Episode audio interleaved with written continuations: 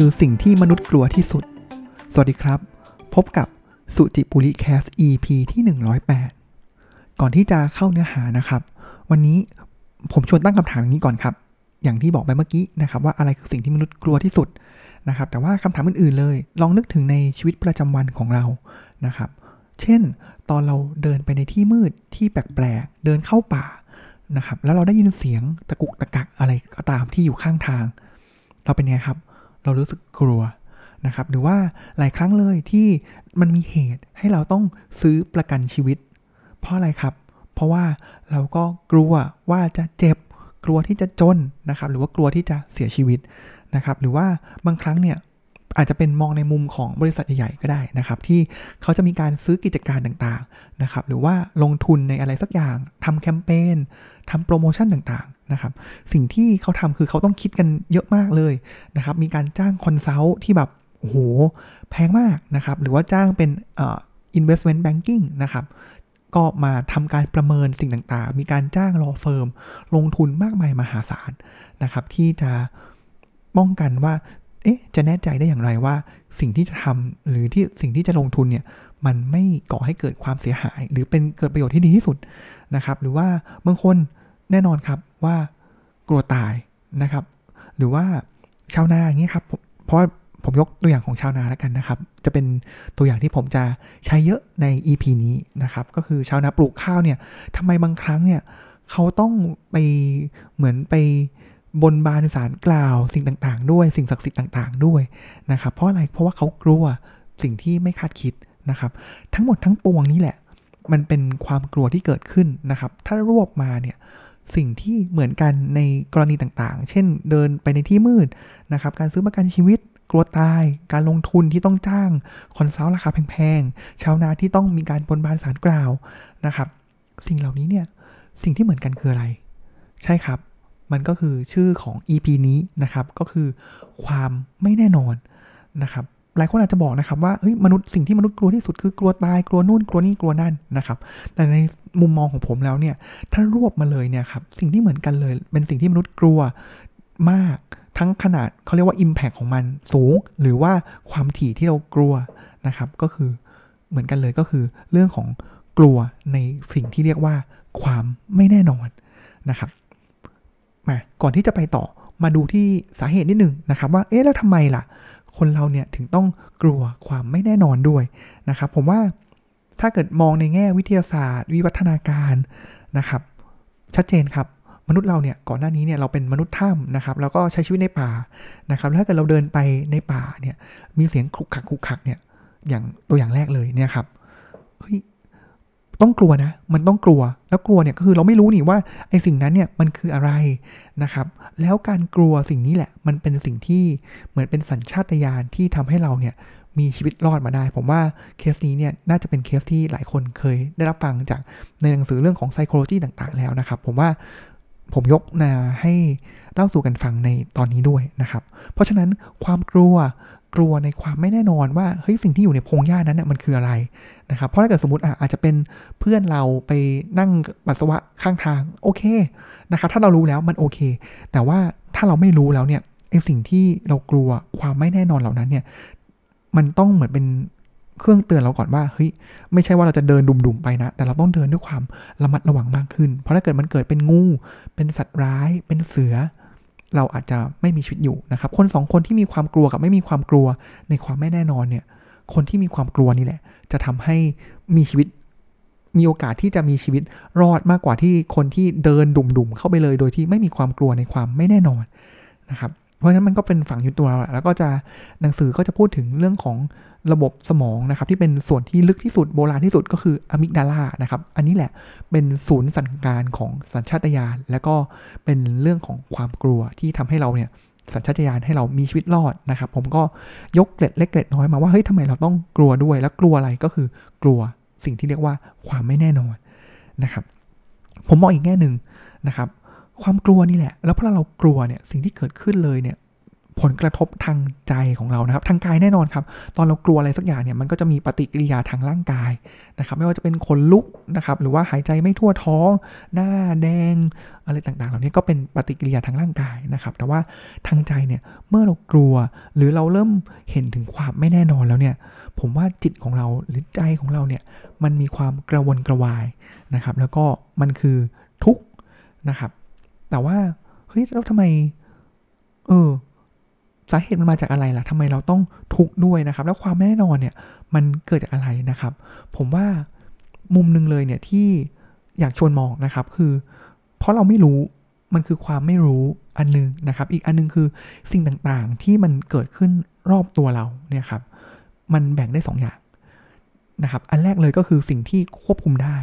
นะครับ แล้วก็ตรงกันข้ามเลยครับ อย่างที่ 2 ก็คือสิ่งที่เราควบคุมไม่ได้นะครับ ถ้าเรารู้ว่าสิ่งเนี้ยมันเราควบคุมได้ เพราะฉะนั้นนี่มันคือความแน่นอนความแน่นอนแล้ว เพราะฉะนั้นเราถึงไม่จำเป็นต้องกลัวนะครับ อย่างเช่นอาจจะเป็นยกตัวอย่างเลยนะครับ ว่าในแง่ของธุรกิจการลงทุนเนี่ยถ้าเรารู้ว่าการลงทุนนี้เนี่ยมันได้ประโยชน์แน่นอนนะครับเราก็ลงทุนดีแล้วเราก็สบายใจนะครับ แต่ว่าในขณะเดียวกันเนี่ยเราถ้าเรารู้ ว่าการลงทุนนี้เนี่ยเจ๊งแน่นอนเห็นไหมเราก็ไม่เลือกทางนั้นนะครับ แต่ว่าความกลัวเนี่ยแหละมันเกิดขึ้น เพราะเราไม่รู้ว่าสิ่งนั้นเนี่ยมันเป็นสิ่งที่เรารู้หรือไม่รู้เราควบคุมมันได้ หรือว่าควบคุมมันไม่ได้นะครับ ย้อนกลับมาเลยครับ ชาวนา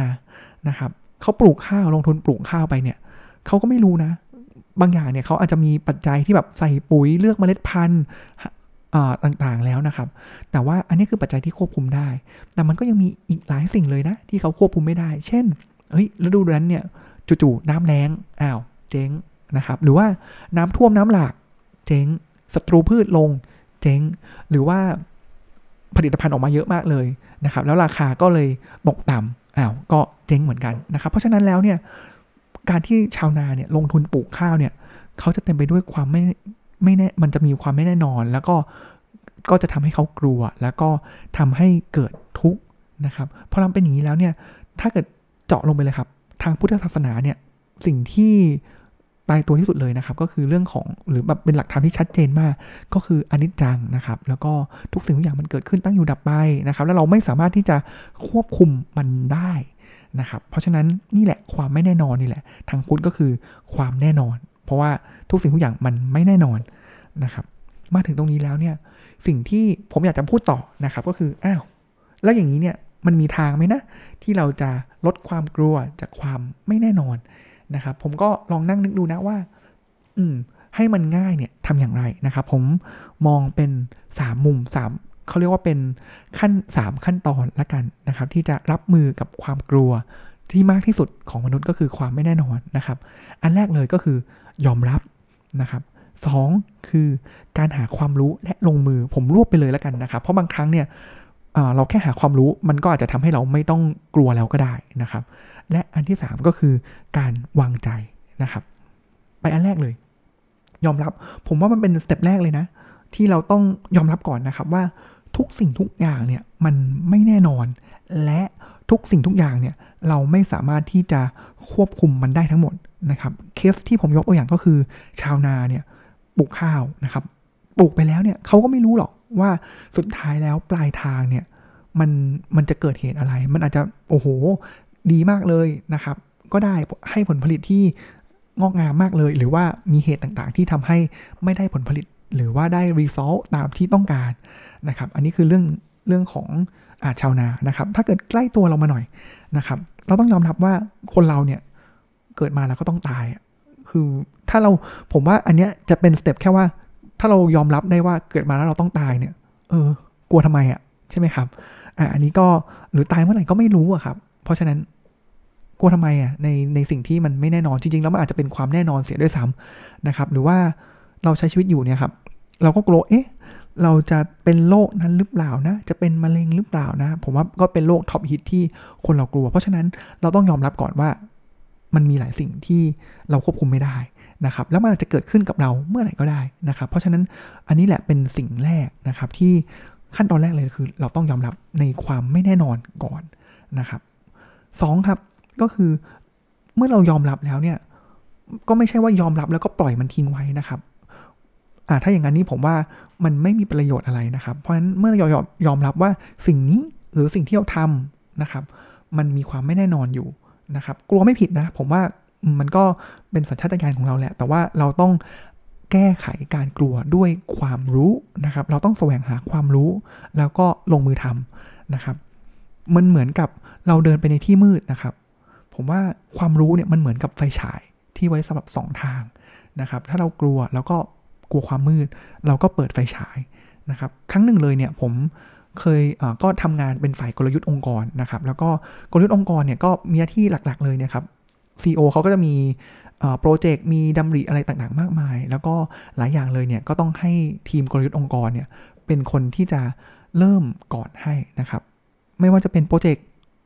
นะครับหรือว่าเป็นดิเรกชันใหม่ๆนะครับการซื้อกิจการนะครับการลงทุนในบริษัทต่างๆนะครับ ซึ่งเราก็ไม่รู้นะว่ากิจการที่จะซื้อเนี่ย มันดีหรือไม่ดี สุดท้ายแล้วจะดีหรือไม่ดีนะครับ หรือว่าลงทุนนี้แล้วผลจะงอกเงยหรือเปล่านะครับ หรือโปรเจกต์นี้มันจะแบบทำให้ขาดทุนหรือเปล่านะครับ มันเต็มไปด้วยความไม่แน่นอน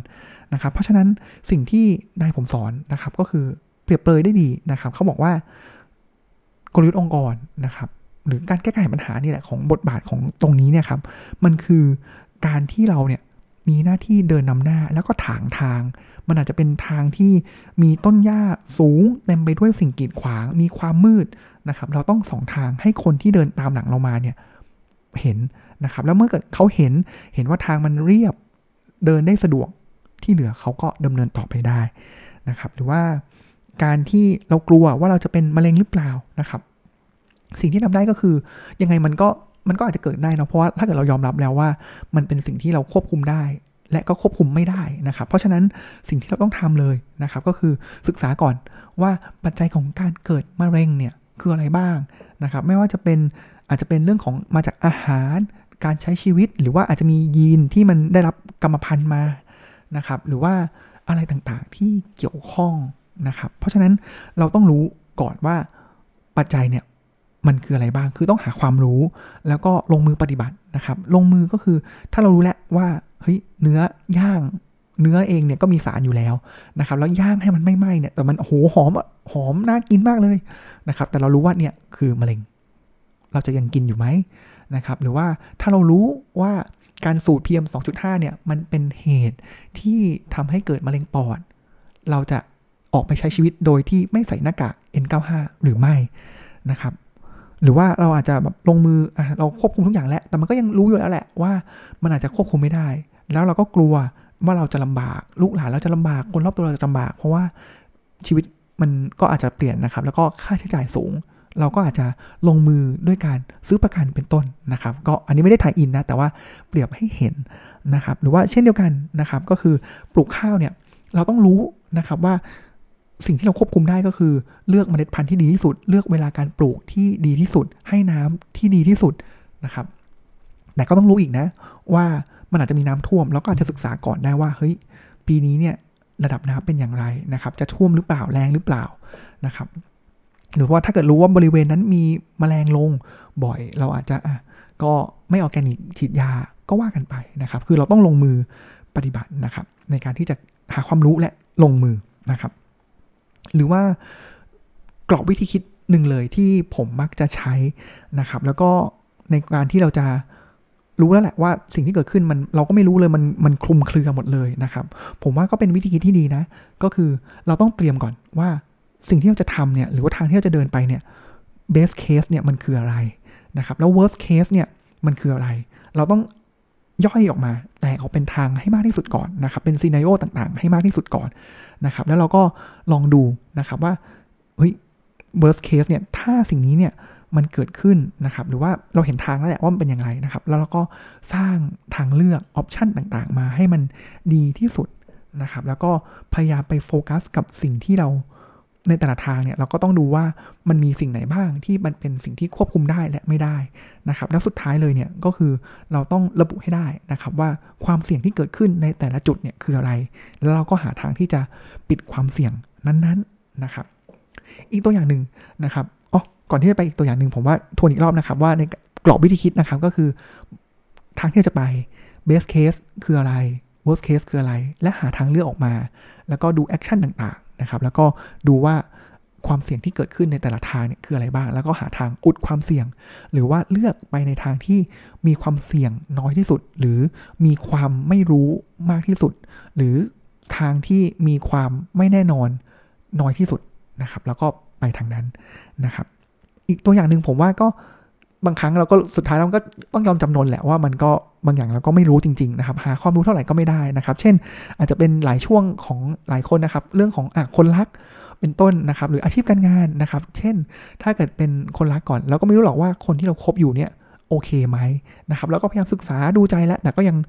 กลัวในความไม่แน่นอนนะครับ ว่าสุดท้ายแล้วคนนี้มันดีจริงหรือเปล่านะครับ หรือว่างานเนี่ยเราก็แบบ สมมติจะเปลี่ยนงานแนวทางเป็นอย่างไรเราก็ไม่รู้นะครับ แล้วงานที่ได้เนี่ยสมมติสัมภาษณ์งานได้งานใหม่มาแล้วดีหรือเปล่าเราก็ไม่รู้นะครับ หรือว่าออกจากที่เดิมดีหรือเปล่าเราก็ไม่รู้นะครับ ผมว่าทางหนึ่งเลยที่ทำได้ก็คือ สิ่งที่เราต้องการคืออะไร เราต้องการความแน่นอนครับ แล้วก็มันจะได้คามเขาเรียกว่าทำให้เราสงบลงนะครับ หลายครั้งทางออกเลยก็คือการดูดวงนะครับ ผมว่าเห็นไหมบางครั้งสุดท้ายคนเราเนี่ยก็พึ่ง ดวงหรือพึ่งในสิ่งที่เราอาจจะมองไม่เห็นเพราะอะไร เพราะเราต้องการความแน่นอน ให้มั่นใจได้ว่าทางที่เราเลือกเนี่ยมันดีที่สุดนะครับ หรือว่าอาจจะเป็นพึ่งห่วงจุ้ยเพื่องสิ่งศักดิ์สิทธิ์นะครับ ก็อาจจะเป็นอีกแนวทางหนึ่งนะครับ แต่ว่าผมว่าสิ่งแรกก็คือหาในสิ่งที่เราควบคุมได้ก่อนนะครับ อันนี้คือเราหาความรู้แล้วนะครับ แล้วก็ลงมือทำนะครับ สุดท้ายแล้วเนี่ยมันย้อนกลับมาครับสำหรับผมนะ ผมว่าต่อให้เราทำดีเท่าไหร่แล้วเนี่ยครับ มันก็ไม่ใช่ว่ามันเราจะสามารถควบคุมได้ ลองนึกดูสิครับ ขนาดร่างกายของเราเอง ร่างกายของเราเองนะ เรายังไม่สามารถควบคุมมันได้เลย เรายังไม่สามารถทำให้มันไม่แก่ทำให้มันไม่เจ็บป่วยได้เลย มันยิ่งโตขึ้นไป เราอยากจะให้ผิวหน้าแต่งตึง เราก็ไม่สามารถที่จะควบคุมให้มันแต่งตึงได้นะครับ ตลอดเวลา เพราะฉะนั้นแล้วเนี่ย สุดท้ายแล้ว เลือกทำในสิ่งที่ดีที่สุดหาความรู้และ ต้องวางใจ ต้องวางใจแล้วพอเราราวางใจได้เนี่ย ผมว่ามันจะเกิดให้ทำให้เราเนี่ยมีสติปัญญาในการมองอะไรชัดขึ้นนะครับ แล้วเรารู้แล้วว่าวางใจนะ ว่าต่อให้เราทำดีสุดแล้ว worst case ที่เราประเมินเอาไว้ มันอาจจะเกิดขึ้นได้นะครับ ผมว่าก็เป็นมุมเกี่ยวกับเรื่องของความกลัวในความไม่แน่นอนนะครับ แล้วก็การรับมือนะครับ ก็คือยอมรับหาความรู้ลงมือแล้วก็วางใจนะครับ ผมว่าก็ เป็นแชร์วิธีคิดเล็กๆ น้อยๆของผมนะครับสำหรับตอนนี้นะครับ ก็ถ้าเกิดใครมีคอมเมนต์หรือว่าอยากจะ feedback อย่างไรเนี่ยก็ approach มาได้เลยนะครับ แล้วก็วันนี้ก็ขอบคุณที่ติดตามรับฟังนะครับ แล้วก็ติดตามสุจิปุลิ Cast ใหม่ได้ในตอนหน้านะครับตอนนี้ก็สวัสดีครับ